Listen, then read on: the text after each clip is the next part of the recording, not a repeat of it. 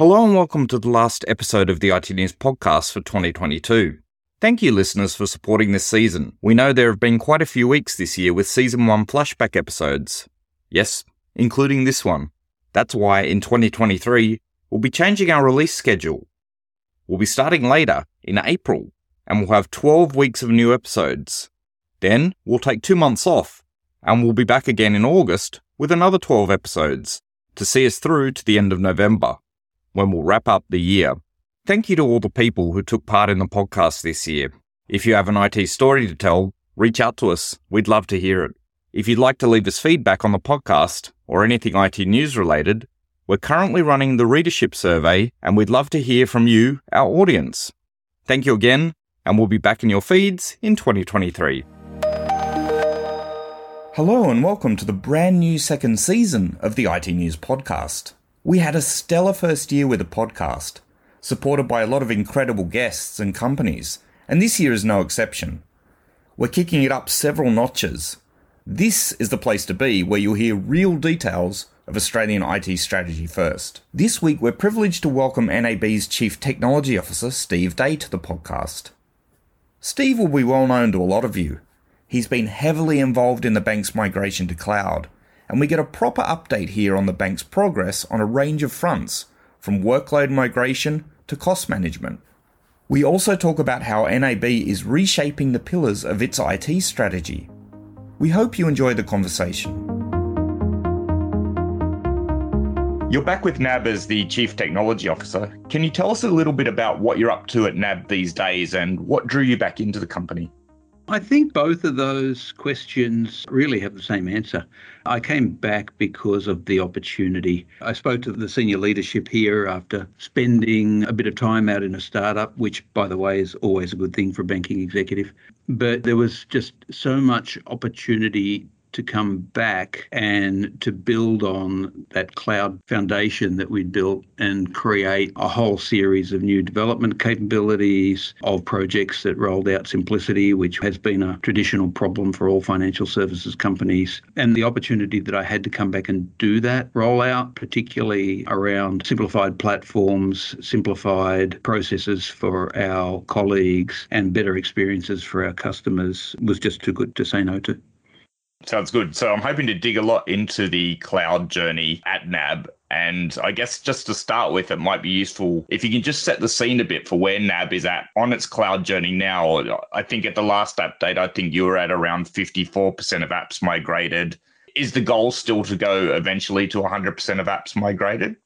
No, the goal is not to get to 100% because there are some apps that just make no sense to put into cloud. For instance, many of our mainframe applications, we don't believe that there is a cloud based platform that is ready yet for running mainframe ledger based applications. So for those apps, we do not plan to move into the cloud, but that's only a small percentage. It's the 10 to 20% range. Where we are now, we've actually just crossed over 60%, so that's quite exciting for us. And we're still still on track to get to 80% in FY23. We're currently migrating at about three apps a week.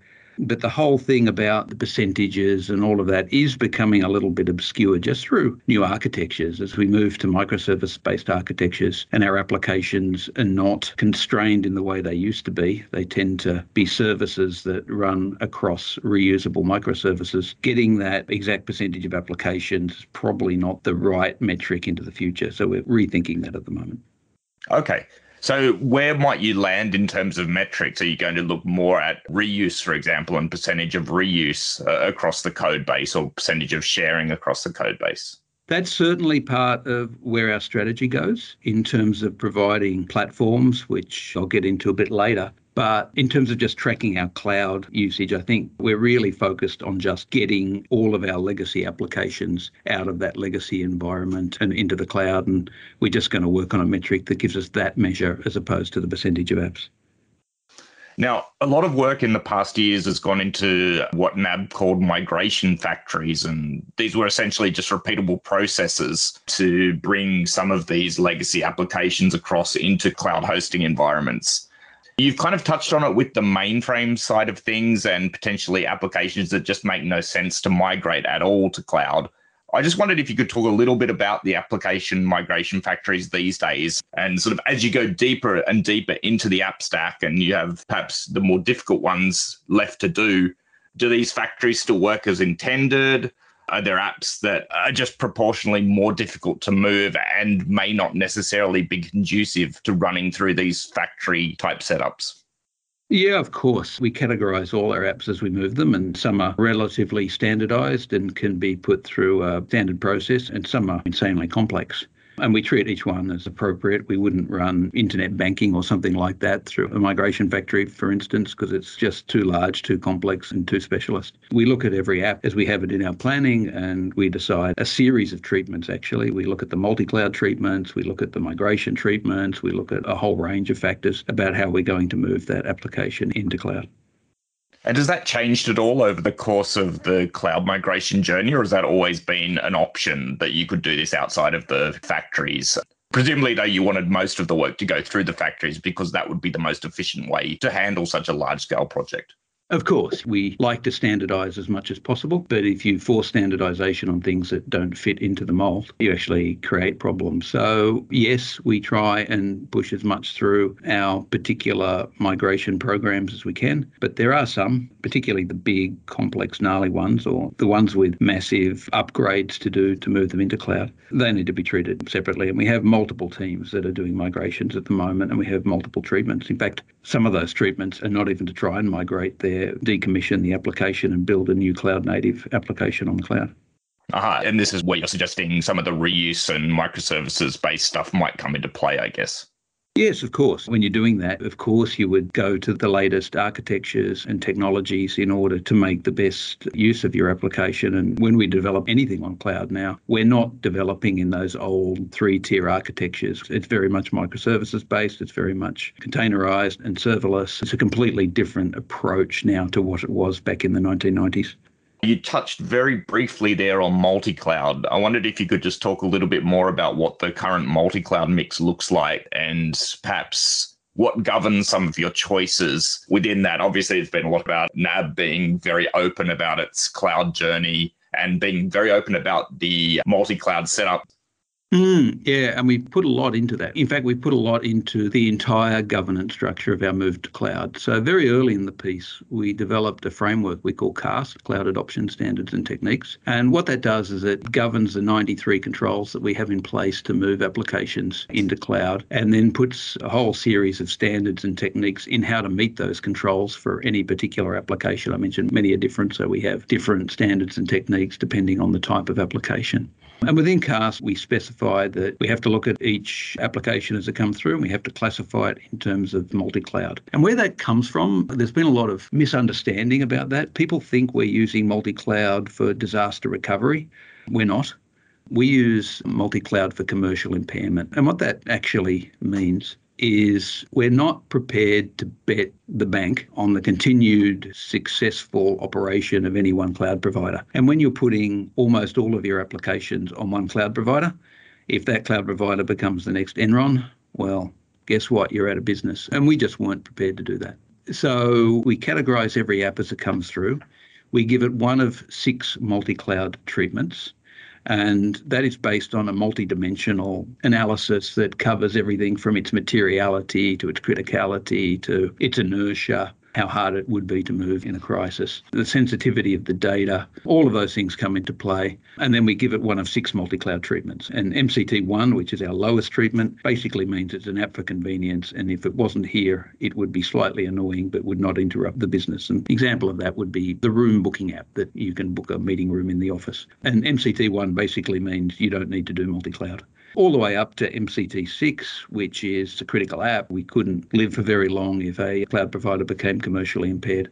And for that particular one, we insist on active active across two clouds that we can basically move instantly. And then all the way through in between, we have MCT3, which is be able to move within a month, MCT4, be able to move within a week, all these sorts of classifications. And all of these categorizations are done at scale. It's actually not too hard to move one app in a week. It's very hard to move 2,000 apps in a week. So the way we build um, multi-cloud treatments and the architectures that underpin those is so that we could migrate at scale for each of the criticalities for each of the applications that we're assessing. By far the proportion are in that MCT3, MCT4 categorisation. Move in a week, move in a month. Far less than 1% are at the MCT6. There's very few that if our primary supplier went under, we couldn't live without for a few hours. But there are a couple, ledger based applications, etc. And then there's quite a few that also are not requiring multi cloud because they're apps for convenience.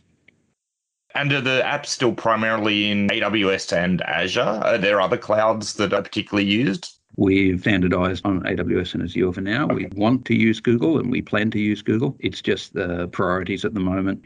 When Azure came into the multi cloud mix in mid 2020, at scale, I guess, NAB signed on, I think, for a 1,000 apps in 1,000 days migration, which is a bit like the same programs you see with AWS, the 30 apps in 30 days kind of initiatives. That 1,000 apps in 1,000 days had you going through, I think, until about mid 2023.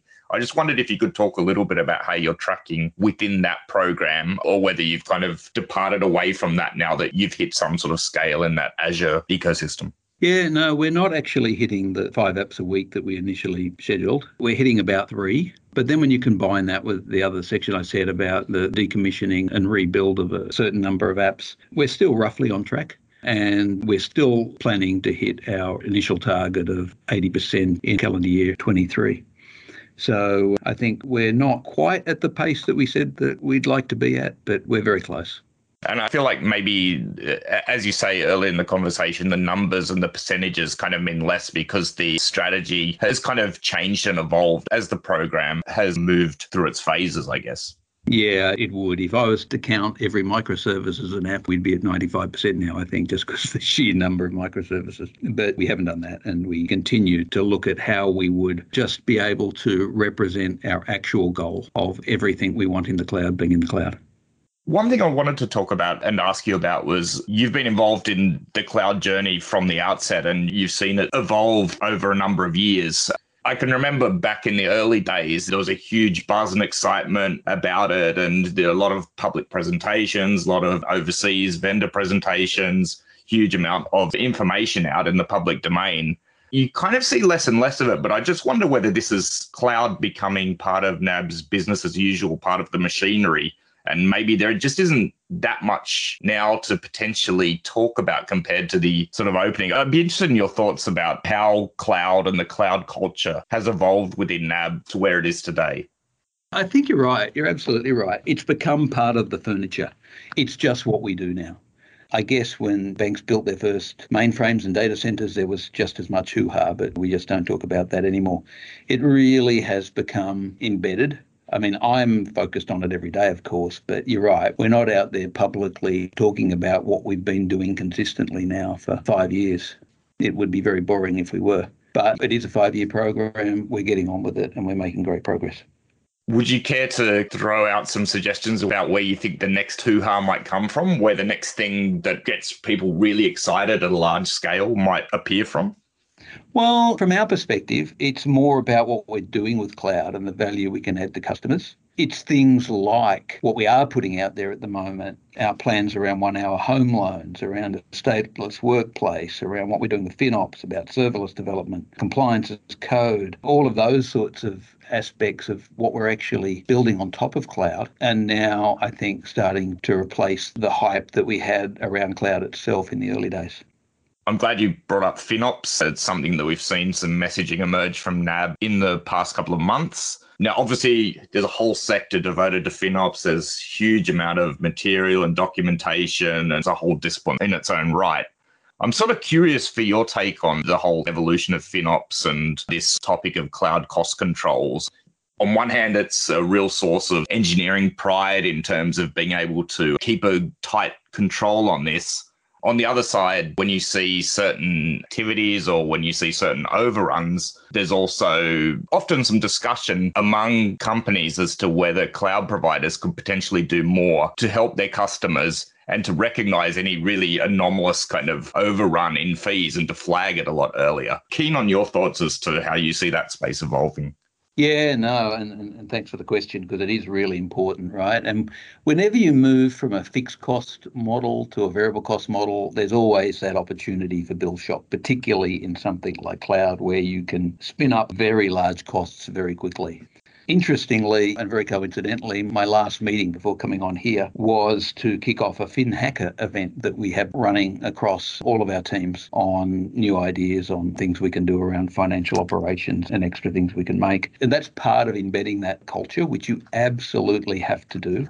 And you have to put lots of controls in place as well. To your point, you can spend a lot of money very quickly. One of the controls we have around that is monitoring on the six hour billing feeds that we get from our cloud providers. They provide almost real time billing. And so if something does get spun up very quickly that is spending outside of the process, we actually use a little bit of machine learning to identify that and to raise flags when it occurs. We're also doing all of the basics that any cloud user should be doing things like over Christmas, we were very diligent in making sure that every development team turned off their development environments over the Christmas break. And that saved close to a million dollars. So there are things like that. There are making sure that we're using Spot where we can on serverless type architectures. We right size all the time. We're making the most of the elasticity where we can and really just diligently looking at everything. You know, one thing that came up last week, which I really loved, was we swapped a whole lot of applications to ARM processors. And we're able to do that in days when we realised that ARM processors were now available, reliable, and fraction of the cost of traditional x86 architectures. So things like that, you just could never do that in a data centre. But with cloud, if you're focused and if you're diligent and you really pay attention to FinOps, you can take advantage of those sorts of things and end up saving a huge amount of money compared to the old way of doing things. Just to expand on that, how do you see the discipline of FinOps developing internally at NAB? You see a lot of different approaches around the integration of finance and technology these days. You see like CFOs sitting inside of the technology organization. You see businesses going down the TBM route in terms of trying to get a better understanding of their costs, for example. This kind of plays a little bit outside of cloud as well, which I was hoping to have a couple of questions on, but I just wondered if you could talk a little bit about how you see finance and cost evolving as a discussion and as a discipline inside of NAB? Sure. It has to be a drumbeat. It has to have that, I keep saying discipline, but it is discipline behind it, a cadence behind it. It needs to be built into the culture. We have a FinOps team. We've actually created their day job as running FinOps. In terms of our finance teams, we created a whole series of training, and as I'm sure you know, we run the Cloud Guild, which has trained 7,000 of our colleagues throughout the years. We've taken a elective of that that we call as part of the Executive Guild. And the Executive Guild is putting our technology focused subjects in front of our executives so that things like financial ops can be embedded. And we really spent a lot of time with the CFO team and did a whole training course on FinOps and how cloud works and everything from how the exchange rate works on cloud billing to how the discount structures work to how elasticity works to the ability to chop and change and to use things like Spot, which are incredibly innovative from a finance perspective. I do believe that we're well on the way to having that thought process well and truly embedded right across not just the tech teams, but also the finance teams. I'd like to talk a little bit more broadly than just cloud. I know we've talked a lot about cloud in this conversation, but I wondered if you could just talk a little bit to NAB's broader technology strategy and some of the key pillars and areas of focus both this year and beyond. And I guess from that, it'd be particularly interesting to know the areas of focus that you're really driving internally as the Chief Technology Officer. We are actually reviewing that at the moment. We set our current tech strategy in 2018 with cloud as a pillar.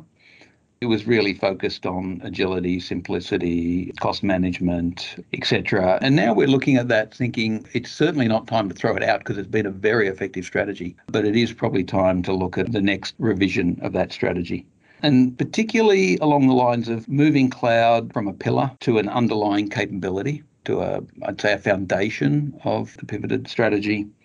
And very much focused on coming up the stack now, very much focused on getting better tech talent, strategies in place, moving to more of a platform based architecture where, you know, I mentioned the whole microservice concept and everything before, but really embedding that in our strategy that reuse becomes critically important and the whole concept of one way, same way. The technology areas in financial services company have become increasingly complex over the years to the point where they're extremely complex today. And we need to simplify that. And one way we plan to do that is to use the basis of cloud, to use the fact that we now have infrastructure as code and that that generates so many opportunities now to create platforms, to cut and paste capabilities from one business in the overall group to another to reuse the functionality that we build in terms of microservices across a much wider area than we've traditionally done and to really just create a ecosystem of platforms rather than thousands and thousands of applications.